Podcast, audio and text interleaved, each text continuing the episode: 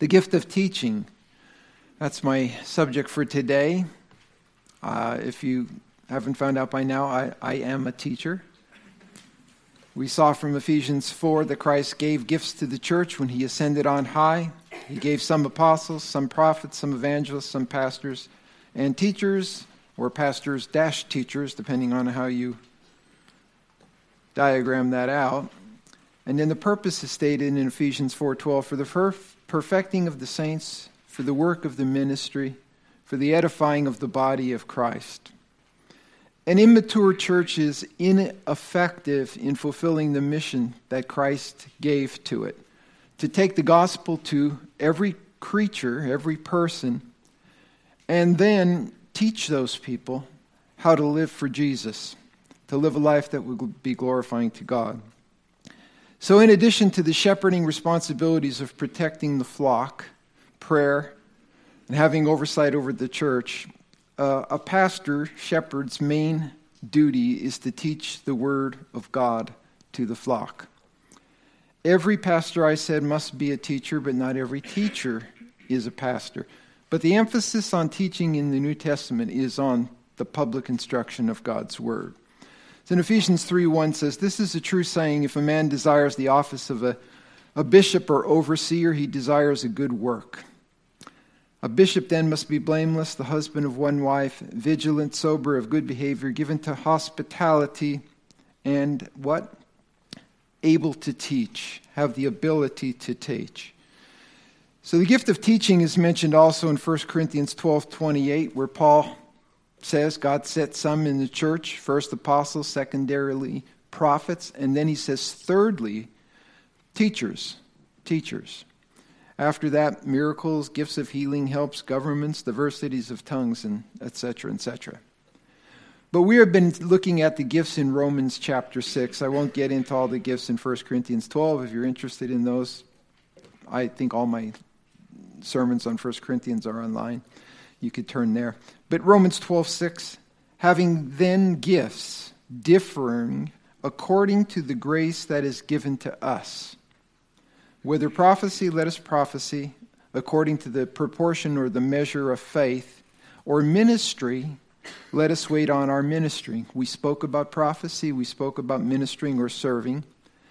Now, the third is listed here, or he that teaches on teaching. Acts chapter 2, verse 41. I think you all know this very well. After the, you know, the phenomenal events there in Pentecost that led to the sermon that was preached there, it says, Then they that gladly received his word, Peter's word, were baptized, and the same day was added to the church 3,000 souls.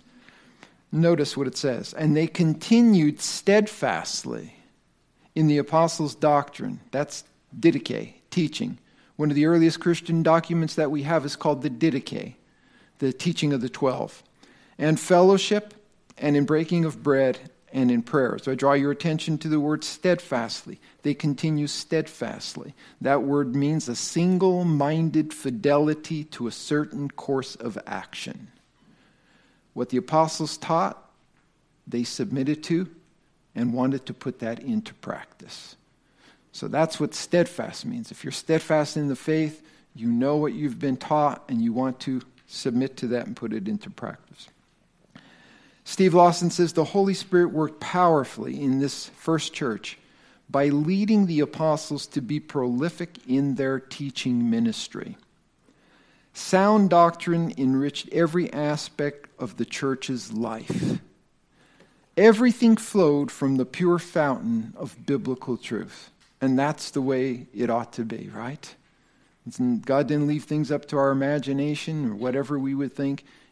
The source for everything that we do, including our worship, is to be taken from the pure fountain of biblical truth. And then he says this as the chief activity of the apostles, their teaching was primary for four reasons. And I'm going to attempt to follow these in somewhat this morning. First, it was modeled in Jesus' ministry. The teachings of the apostles was modeled in Jesus' ministry. Secondly, it was commanded in the Great Commission. Third, it was practiced in the early church. And then lastly, it was reinforced in, in the, uh, the epistles, the, particularly the pastoral epistles. Well, we know, if you're familiar with the gospel accounts, that Jesus was a teacher. He was a teacher. John 3 1 says, There was a man of the Pharisees named Nicodemus, a ruler of the Jews. The same came to Jesus by night and said unto him, Rabbi, we know that you are a teacher come from God. So he addressed them first as rabbi, which, which means master, but also means in certain passages teacher, could be translated that. We know that you are a teacher who has come from God. And remember, he says, No man could do the kinds of things that you did except God were with him. So he knew he was God sent mm, great part of Jesus' teaching ministry was called the Great Galilean Ministry in the, the region of Galilee. And it says in Matthew 9:35, he went about all the cities and villages. And remember, the, mir- the miracles were the magnet. They drew G- people to Jesus, and he used that opportunity to teach them. But it says he went about all the cities and villages, teaching in their synagogues and preaching the gospel of the kingdom and healing every sickness and every disease among the people. The most common way that people greeted Jesus was with the designation teacher. Matthew or Mark 10:35 it says James and John the sons of Zebedee came unto him saying, "Master or teacher, we would that you should do for us whatever we shall desire." Eh, not too much selfishness there, right? So the word that comes over into English, didactic, it comes from the Greek word didasko. Didasko, first person singular, I teach. So it means to teach. Now, teaching is not just giving out information. People, anyone can stand up here and read a bunch of facts and give out information. The person with the gift of teaching has the ability to have the people comprehend and apply the truth that they are taught. And material is, is organized or presented in a way that's profitable to the hearer. If it's disorganized, and you've probably heard teachers who have, you know, really not the gift of teaching, and they present information and it's all over the board. And, and you know, you, you get a little bit here, you get a little bit there, but there just really isn't any cohesion to it. Jesus, Jesus spoke of himself, he identified himself as a teacher.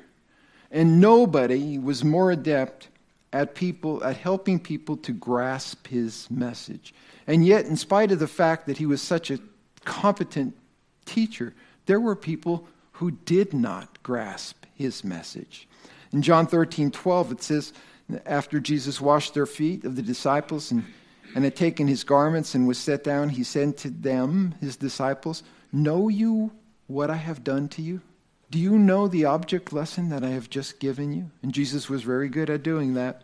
He said, You call me teacher and Lord, and you say correctly, You are right, for so am I. I am a teacher, I am Lord.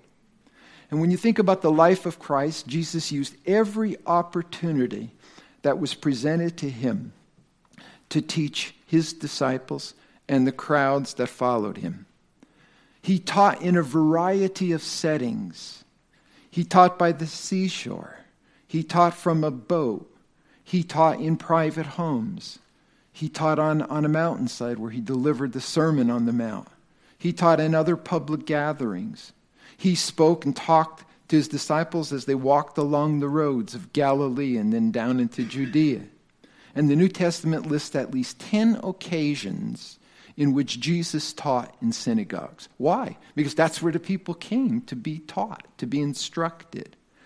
He also taught on the temple grounds, some fiery sermons.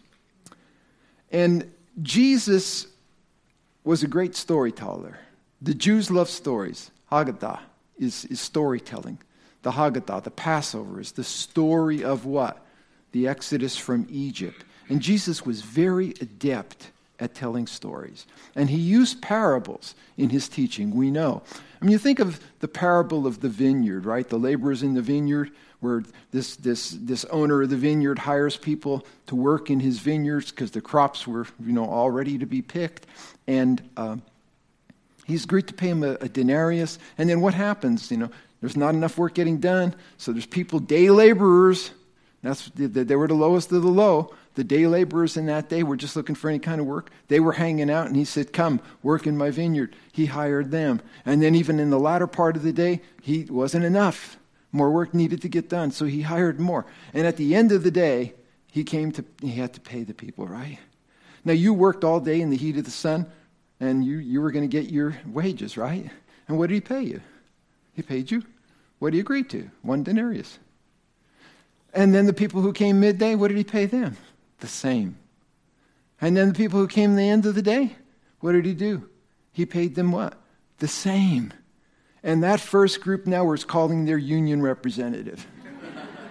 I mean, this is just, and listen, I, want to, I have news for you. You and I would be right in that same boat. We would be thinking, this is not fair. What was Jesus teaching them? The grace of God. The grace of God. And he was wonderful at using stories. He also used the very typical rabbinical method which was asking questions. Asking questions. That's how you get people to learn. Ask questions, especially in private, smaller settings. But what did he teach them? He taught them the truth from God. His message came from God. In John 12 48, he said, He that rejects me and does not receive my words has one who judges him. The words that I have spoken will judge him in the last day. For I have not spoken of myself, but the Father who sent me. He gave me a commandment what I should say and what I should speak. So his message came from his union with the Father. Now, I, you need to understand that Jesus didn't tune into the Father in such a way that the Father told him what to say at every moment. Jesus knew the Word of God in depth. And he didn't know it in his incarnation because he wrote the book. In his incarnation, taking upon himself full humanity, he learned just like other children learned. That's amazing, young people. Jesus learned the same way you're learning. It says in Luke 2:40 and the child Jesus grew and became strong. He was filled with wisdom. And the indication there is that he was growing with wisdom. And the grace of God was upon him. In Luke 4:16 and this this kind of hints to us of a little bit about Jesus' life because he's, he's about 30 years old now. He went to Nazareth where he had been brought up and on the Sabbath day, he went into the synagogue, and notice what it says as was his what? Custom. This is what he did since he was little. He went to the synagogue, he stood up to read. Now, what we do know from many sources about Jewish education in that day, it went like this. Now, you young people, any six year olds here? Anybody here six years old? They're all outside, right? Well, at six, boys and girls in Jesus' day attended the synagogue school. And the synagogue school for the six year olds to 10 was called Beit Sefer, and it meant house of the book. And, and the typical synagogue lesson would begin with the, the elder of the community who would come into the, to the room and he would put some honey on the slate where the children would be gathered. And then he would tell them to take their tongue and to lick, lick the honey off the slate. And then he would say to them, Psalm 119, 103, How sweet are your words to my taste, sweeter than honey to my mouth. So those six years old in Beth Sefer, the house of the book, were required to memorize the first five books of the Bible. So they would memorize Exodus, Leviticus, Genesis, so Genesis, Exodus, Leviticus, Numbers, and Deuteronomy. By the time they were 10 years old, they would master those books. Then they would go on to what was called Beit Talmud, which was called the House of the Learning, from 10 to 13. they would be in Beit Talmud. And guess what they would do in there? They would memorize the rest of the Old Testament. They would put it into memory. Then the cream of the crop, so to speak, they would go to Bet Midrash, the house of learning. This was only for the advanced students. And they would seek to follow a rabbi. And he would question them in depth, in depth about the Old Testament law and the prophets and all of these things. And then he would pick certain ones to be his Talmud, his disciples. And they would follow him. And they would literally, as the saying, saying goes, they would walk in the dust of the rabbi. They would follow their rabbi. So Jesus was kind of unusual. We, he, did he have a rabbi? We, but he knew the scripture from memory. John 14, 15, 14 says, You are my friends if you do whatever I command you. Henceforth I call you not servants, for the servant knows not what his Lord does, but I have called you friends. And he says this For all things that I have heard or learned of my Father, I have made known unto you. So you can just picture the disciples walking behind Jesus in the dust of the rabbi, and he's using every opportunity to teach them. Consider the lilies of the field, so forth and so on. And he would ask them questions, he would constantly engage them.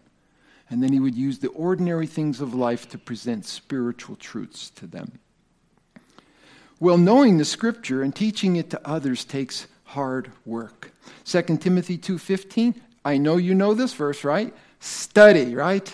And that word means strive earnestly to show yourself approved unto God, a workman who does not need to be ashamed, rightly dividing the word of truth, cutting it accurately, understanding it contextually.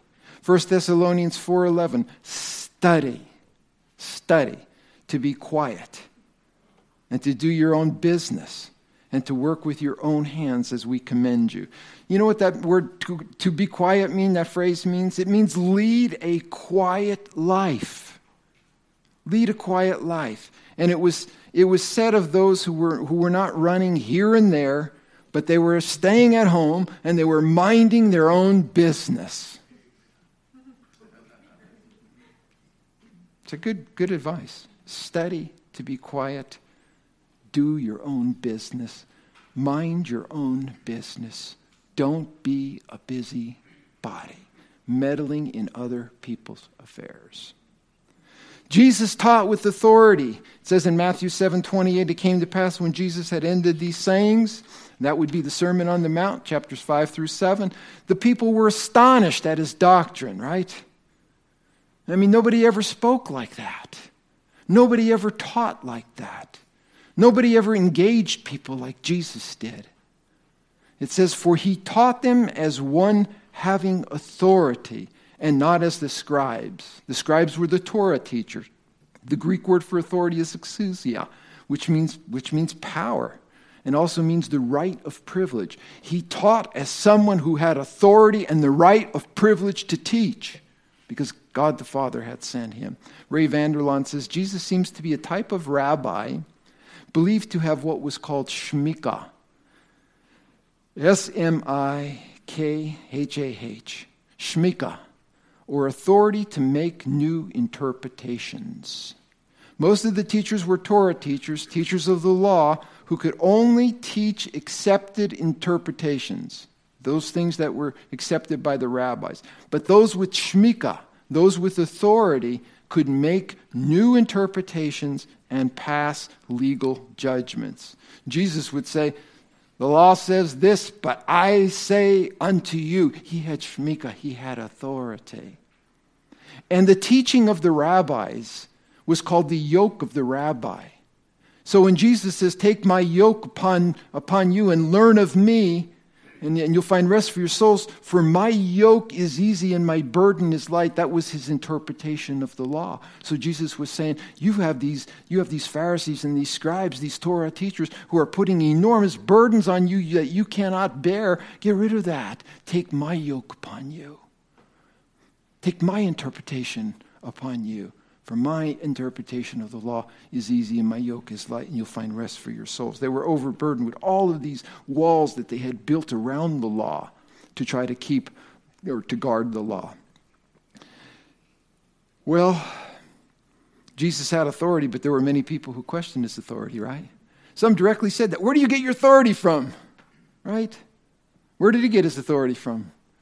From the Father. I can remember one time a couple of Mormons came came to my house a long time ago, and and uh, they you know they had their little name cards on, and then they they said that they had some letter from Salt Lake, and that's what granted them authority. Because I asked them that question, where do you get your authority? Well, you got it from Salt Lake, right? I got mine from from the Lord, right right from His Word.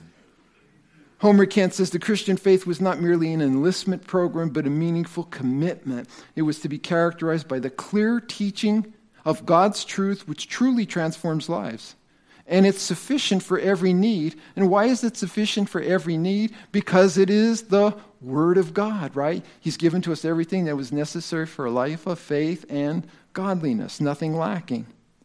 Now, we know that not every Christian has the spiritual gift of teaching. God gave it to the church, it's very important, but not every Christian has it. Think about Jesus again, back to his teaching. He did some unusual things. Sometimes he, he spoke in very fiery language, right? I mean, he had some very sharp, harsh things to say. Think of the woes that he pronounced to the Pharisees and the scribes. Nothing, something else was unusual is that, and we, we mentioned this in Romans, is that sometimes Jesus concealed truth. He concealed truth from those people who had hardened their hearts to it and we call that judicial hardening. Mark 10, Mark 4, 10 to 12. When he was alone, those around him with the 12 asked him about the parable, the meaning of the parable. He said, To you it has been given to know the mystery of the kingdom of God. You're seekers. You want to know. But to those who are outside, those, those who will not hear what I have to say, all things are spoken in parables, so that seeing they may not see and not perceive, and hearing they may hear and not understand, lest they should turn and their sins be forgiven them. Now, why did Jesus say that? Because we always taught about the forgiveness of sins. Well, they had so hardened themselves to it that Jesus left them in a state of rebellion against him. That's the way it was going to be with them. They had already, and of course, he, he knew all men, the Bible says. But this is what they had determined. They were determined to resist the teachings of Christ and the authority which he had. And how many people do you know exactly like that today? And that's why we were told in Scripture sometimes, you know, shake the dust off your feet. Don't cast your pearl before swine. If people are just, you know, treating the Word of God with contempt, move on. But at other times, Jesus went out of the way to clearly expound the truth, to break it down in great detail. Luke 24 27. This is with the disciples on the road to Emmaus. Cleophas was one of them. And beginning at Moses and all the prophets, he expounded unto them all the scriptures, all the scriptures, in all the scriptures, the things concerning himself. Well, how did he know all those? Because he learned them from the time that he was a little boy. He memorized them. He knew the Word of God inside and outside beginning at Moses and all the prophets. He expounded unto them in all the scriptures the things concerning himself. Wouldn't you like to be on, on that Bible study? Huh? Expounded is the word diarmenuo from hermenuo, hermeneutics. And it's intensified by the word through, and it means to interpret fully, to give the meaning that's what Jesus was doing there. He was interpreting the scriptures. He was giving the meaning, beginning at Moses and all the prophets, the things concerning himself. So, what is hermeneutics? It's the method of discovering the meaning of a text of scripture. If you go to school, that's what they'll, they'll teach you in Bible schools and seminaries. And where does it come from? Hermeneutics comes from uh, Hermes, Hermes, H E R M E S, was the god of Greek mythology who was the speaker for the gods. So he was conveyed, the one who conveyed messages between the divine realms, the underworld, and the world of mortals. Now that's mythologies, Hermes. But he was the speaker for the gods. So hermeneutics is breaking down the word of God and telling people what God has said, the message from God's word. When we give the accurate meaning of Scripture, we are conveying a message from the one true God to other human beings. Now, here's a very important, very important principle of biblical interpretation. There is only one correct meaning of a text. It's your job, my job, to figure out what it is. What's that correct meaning? And when you're studying Scripture, you just never interpret a Bible verse. Always interpret the immediate context, the greater context. Those are some of the principles of hermeneutics. Hermeneutics is the science and the art of biblical interpretation. That's what it's called. It is a science because there are principles and rules that guide it. It is an art because the rules and principles must be skillfully applied. To the goal of what? Having the people understand, grasp something. Hopefully, you learned something this morning that you didn't know before you came here this morning. That you know there is some kind of a takeaway. I'm checking my time. You're, nobody's checking their watch, right? So, I guess I'm good. Let's go, let's go back to Nehemiah. I deliberately assigned Steve that text because I wanted to see him struggle with those names. Don't laugh, because there are more difficult ones than that, that some of you will be reading. So the people gathered in Nehemiah 8 1 as one, as one man in the open square that was in front of the water gate, and they told Ezra the scribe to bring the book of the law of Moses, which the Lord had commanded Israel. And just, just picture this scene now. Picture it in your mind. So Ezra the priest brought the law before the assembly of men and women and all who, who could hear with understanding. You know what that means? Children, right? Now, the, the infants and those who could not comprehend it, didn't have, didn't, couldn't speak, they, they were dismissed. But on the first day of the seventh month, then he read it from them in the open square that was in the front of the water gate from morning until midday. I don't see anybody complaining. Before the men and women and those who could understand, and all the ears of all the people were attentive to the book of the law. Now, now, now Gad, he's, he's, he's just reading. He's just reading at this point. So Ezra described stood on a platform of wood, which we had, they had made for that purpose. That's a pulpit of wood. And beside him on his right hand stood six men. And then on his left hand, eight men. And I'm not going to read you the names. In verse 5, and Ezra opened the book in the sight of all the people, for he was standing above all the people. And why, did, why were the pulpits at the time of the Reformation elevated, and maybe even sooner then? Why were the pulpits elevated? Not to elevate the men, but to elevate the Word of God to, to, to make the authority of the Word of God prominent. That's why they had the elevated pulpits back then. So he opened the book in the sight of all the people, for he's standing above the people. And when he opened it, all the people stood up. And why do we stand up for the reading of Scripture? just to honor the word of God. And Ezra blessed the Lord, the great God, and all the people answered, Amen, Amen. They were Baptists while lifting up their hands, and they bowed their heads and worshiped the Lord with their faces to the ground. And then you have the list of uh, 14 people there. It says in verse 7 who helped the people to understand the law. They broke it down. And, and the people stood in their place. Well, here's, here's the point so they read distinctly from the book in the law of God, and they gave the sense and helped them to understand the reading. Listen, every teacher of God's word, every pastor, every preacher's responsibility is to do exactly that. We have a book, it's God's word. And the teacher's responsibility is to give the sense, the meaning, of that text and to help them to understand it. Because if they don't understand it, they will not be able to put it into practice. They will not be able to apply it. So that's why, you know, Christians who grow are Christians who have been taught. Or maybe they're in a church where the pastor really doesn't do a whole lot of great teaching.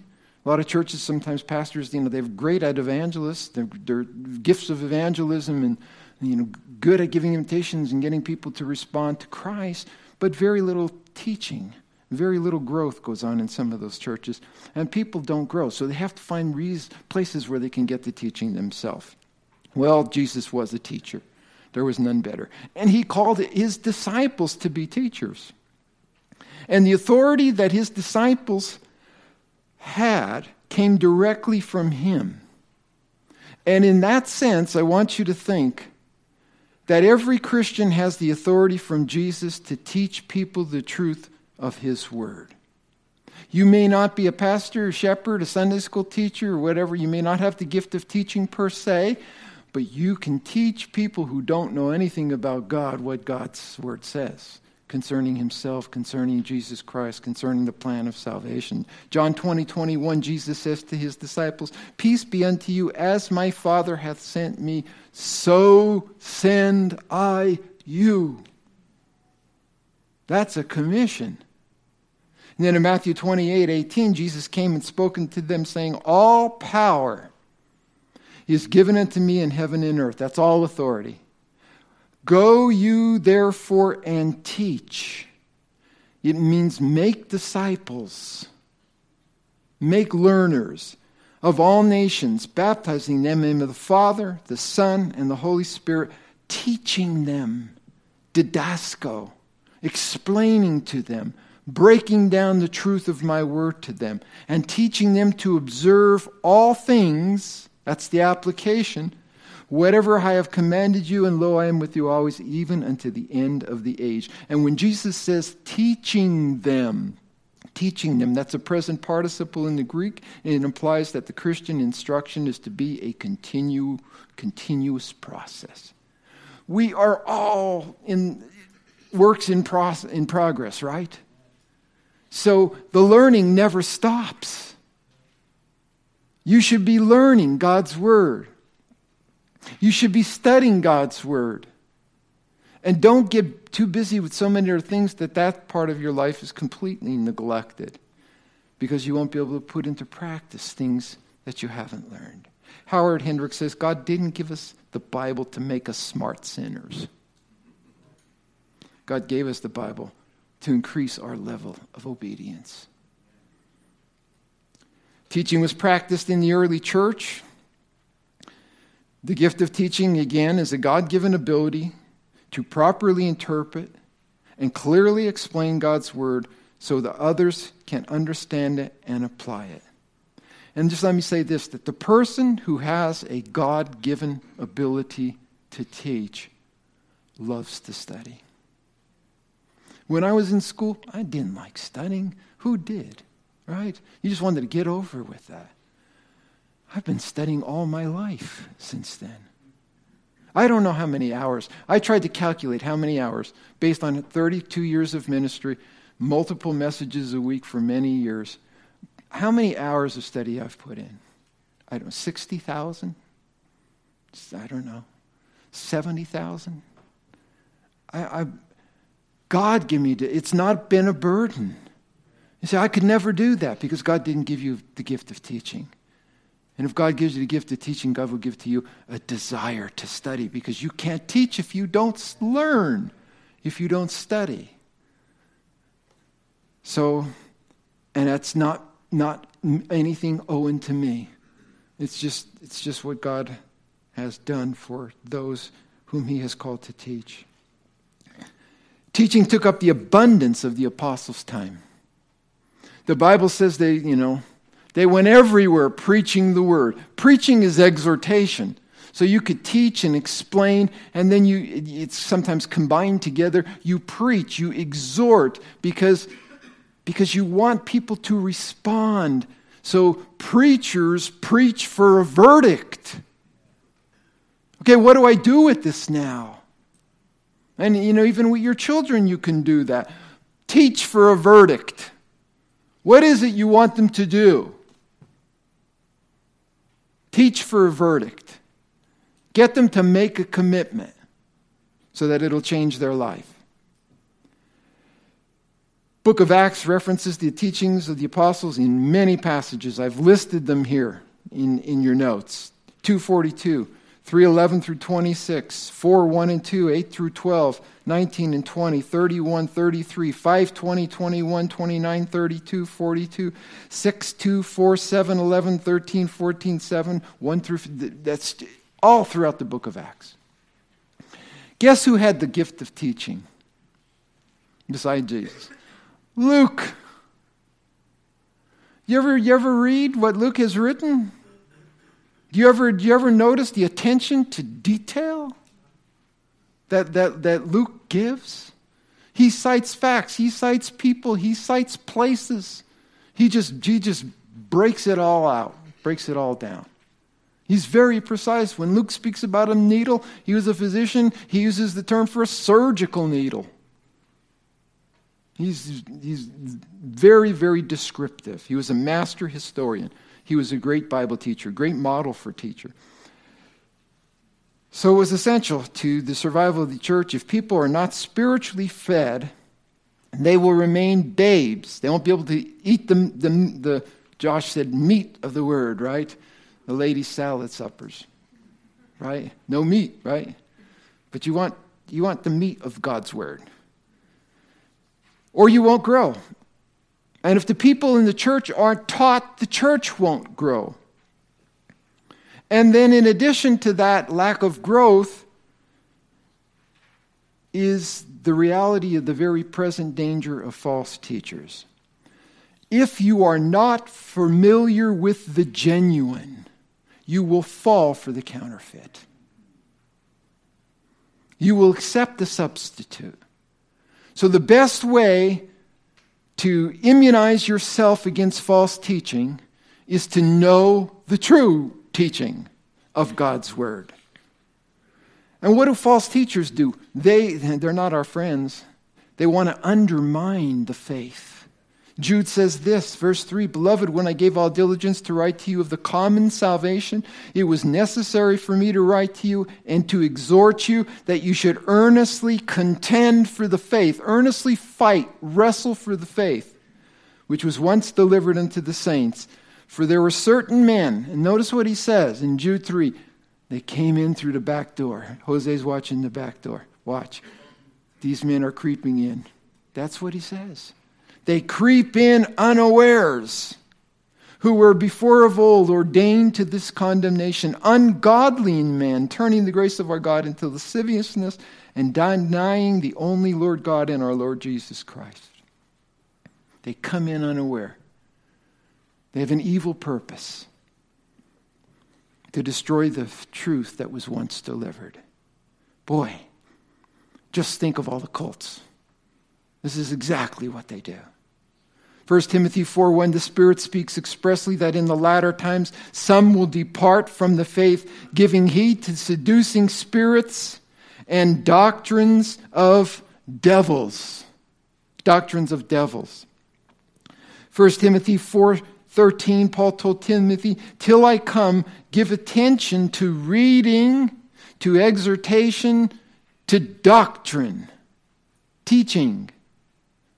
Teaching careful instruction. And then he says in verse 16, take heed to yourself and to the doctrine, the teaching. Continue in them. For in doing this, you will both save yourself and those who hear you. You'll save yourself from error. You'll save the people who hear you from error. Because these false teachers will come in unaware and they'll undermine the faith. In 1 Timothy 6:20 he says, he says, "O Timothy, keep Keep. That means guard, protect.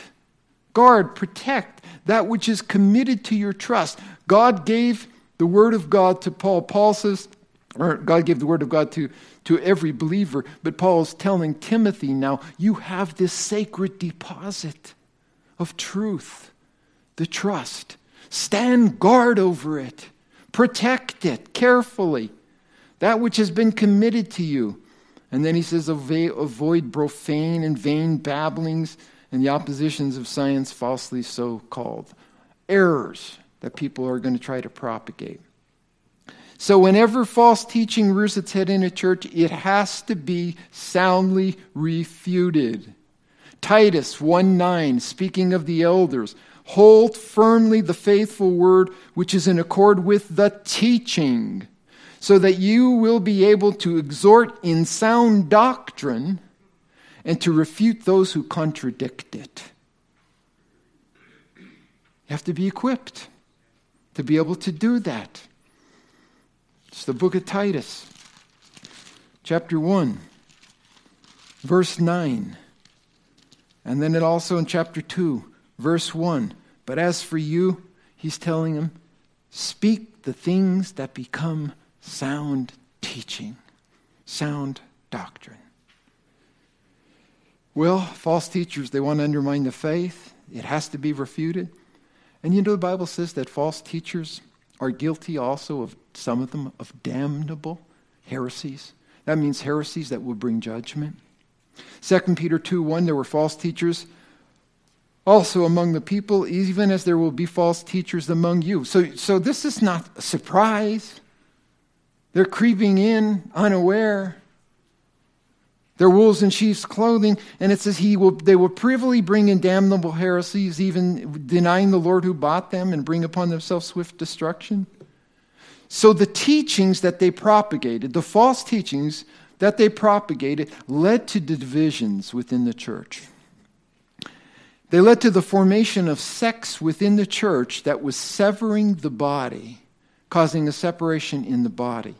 Heresy always breaks down the unity of a church if it's not addressed. It will destroy the unity of a church. Paul used the term heresy, Greek term hereses, in 1 Corinthians 11 19 to refer to separatist groups who claim status within the Christian community. I'm of Paul, I'm of Apollos, I'm of Cephas, and so forth. I'm of Christ. But in reality, they, they became heretical sects. The church was dividing along party lines and was destroying the unity of the church. So Paul says this in 1 Corinthians 11 18 For first of all, when you come together in the church, I hear that there are schisms among you, and I partly believe it, for there must also be heresies. That word literally, the Greek word heresies, we get the word heretic, it really means it means choice. People make choices to propagate certain things that are not true and divisive. Schisms. He says there's schisms among you. That means to tear or rend, to break apart like you would tear a garment, like you would rip a piece of cloth. That's what was happening in the church. Now, let me give you an example of a heretic all right, a heresy. I have to go back. Oh, I can give you present day ones, but one that stands out because I had to confront this in this church with people who were following this guy. Harold Camping, family radio. He taught that May 21st, 2011 would be exactly 7,000 years after the flood of Noah. And the judgment on that day, May 21st, 2011, he had big billboards all over America, people, caravans following, preaching would include an earthquake at 6 o'clock, and then that would start seven months of suffering, culminating in the demise of the whole planet on October 21st, 2011. We're still here. When May 21, 2011 came and went without the catastrophes, Camping predicted family radio issued an apology. Camping then modified his teachings to say that the judgment did indeed fall on May 21st, but it was invisible. He said it was spiritual in nature. But he said the world would still be destroyed on October 21st,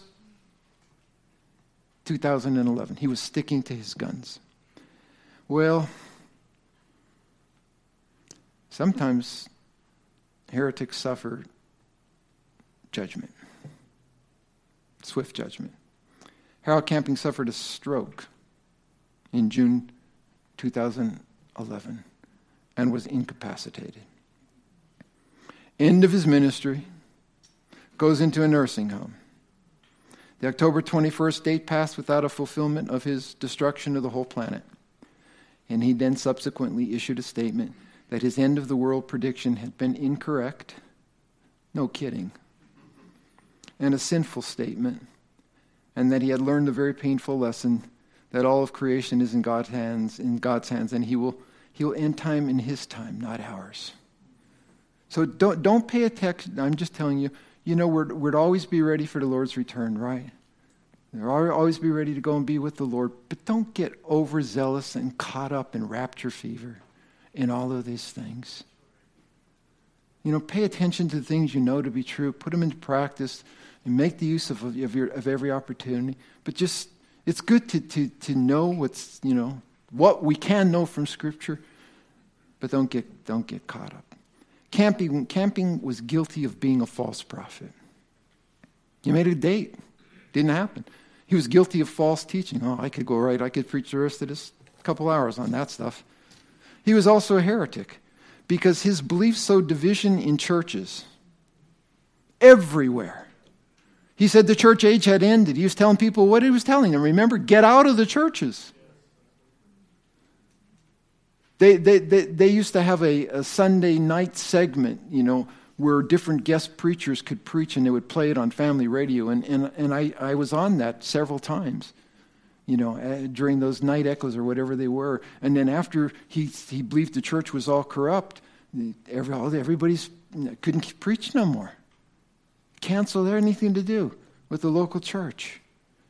But let me just say this then it does not have to be a division over a doctrinal belief to be heretical. It does not have to be over doctrinal. It could be the latest conspiracy theory that can creep into a church and divide a church. It could be the latest diet fad. It could be the latest political hot buttons. Politics could become extremely divisive. Paul said in 1 Corinthians 1:10, I beseech you, brethren, by the name of our Lord Jesus Christ, that you all speak the same thing. Keep the main things, the main things, Brother Don and that there would be no divisions or schisms among you, but that you be perfectly joined together in the same mind and the same judgment. We may not think exactly alike on everything, but even if we differ, we can still be united, right? We could still be united on the main things and not get sidetracked by everything else. For it has been declared unto me of you, my brethren, by those who are the house of Chloe, that there are contentions divisions, schisms, contentions, strife. And you notice what he says. Now, now this I say, that everyone says I'm of Paul. Someone saying I'm of Apollos, Someone saying I'm of Cephas. Some of you are even of the Christ party. And he says this Is Christ divided? Was Paul crucified for you? Were you baptized in the name of Christ? Now, if you want to know how serious what Paul was saying about divisions within a church, he is saying in 1 Corinthians 1:13 that it is like cutting Christ to pieces. That's, that's how serious it is. You're dividing the body of Christ. When the church divides, the body of Christ composes of believers is divided it's parceled out. And its essential unity is lost. 2 Thessalonians 3 4 says, If any man does not obey our word by this epistle, note that man, have no company with him, that he may be ashamed, yet count him not as an enemy, but admonish him as a brother. So you try to gain them back. You try to gain them back. You know, there were some in the church of Thessalonica who refused to listen to the apostles as they taught the truth of God's word. That's what he's saying here. If any man obey not this word. And the turning away from biblically ordained authority was an act of disobedience. That's what Paul is saying there. I mentioned before, we had people who I tried to reason with when they were following Harold Camping. I, I, many times I sat down with some of these people and I said, This is false. This is false teaching. This man is a false prophet. I could not gain them.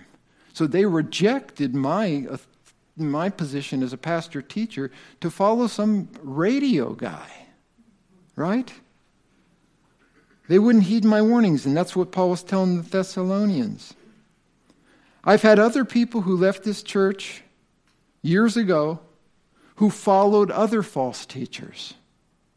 And when, when they were, when people tried to reason with them that you're gone astray, they wouldn't heed them. They refused to, to listen to correction. And we know then the reality that Satan is a roaring lion, what? Seeking whom he may devour.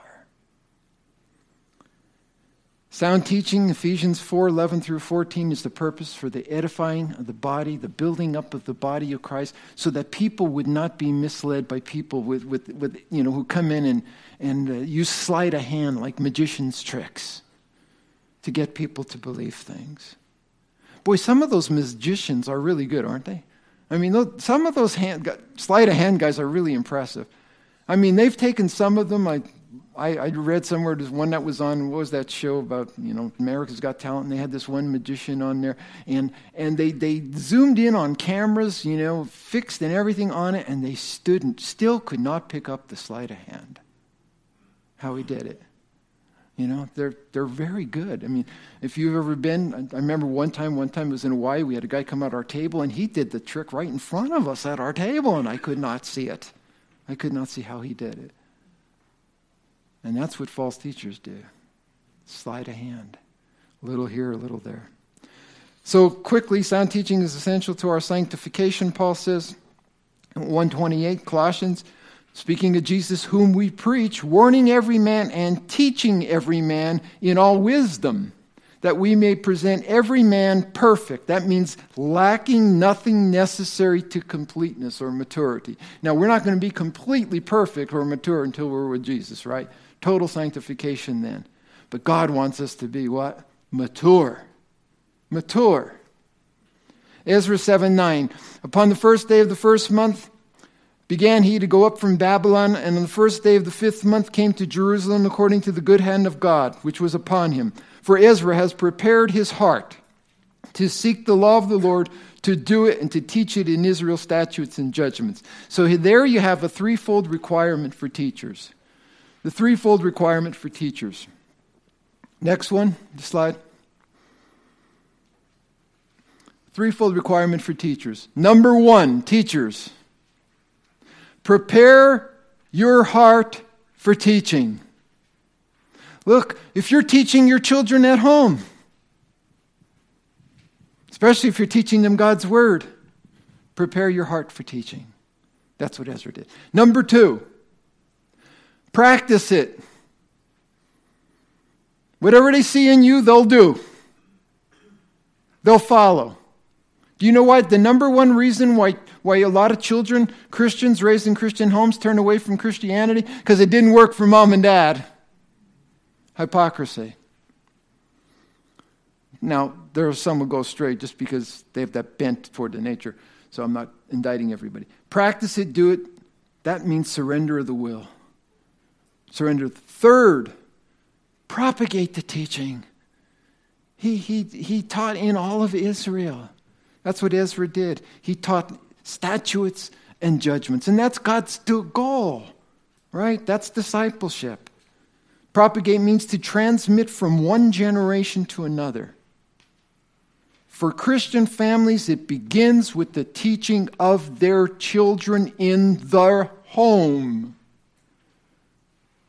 We're secondary to the instruction they should be receiving at home to church. Sunday school, junior church. It's not my responsibility, parents, to teach your children. It's your responsibility to teach your children. And then hopefully, when they come here, the things you've taught them, the Sunday school lessons, and all of those things that you've taught them, they'll hear it again from somebody else. And that's how they grow. Sound teaching is essential for church growth. 2 Timothy 2 1 and 2 Therefore, my son, be strong in the grace that is in Christ Jesus, and the things that you have heard from me among many witnesses, commit to faithful men who will be able to teach others also. So, I've been teaching some of you men here for many years. You're younger than me. Will you take it? You pass it on. You teach it to others so that you have this succession of sound doctrine once delivered to the saints in the church. And we also know that those who teach should be first tested. 1 Timothy 3:10, let those deacons also be first tested. Then let them use the office of a deacon being found blameless. And this is the same is true with, te- with teachers. So the reason, and I'll close with this, is the reason we have a statement of, of what we believe at this church is so that the members can subscribe to it and we could be certain, and those members could be certain, that the leadership and the teachers of the church believe the same things. If we're going to draw from people to serve within this body, particularly teachers and so forth, future deacons and so forth, then we need to know what you're committed to. And that's why we have that. Then one last, last word from James 3 1. My brethren, let not many of you become teachers, knowing that we shall receive a stricter judgment. So we're all responsible for that, right? In whatever capacity we teach. And I think we should all take that seriously.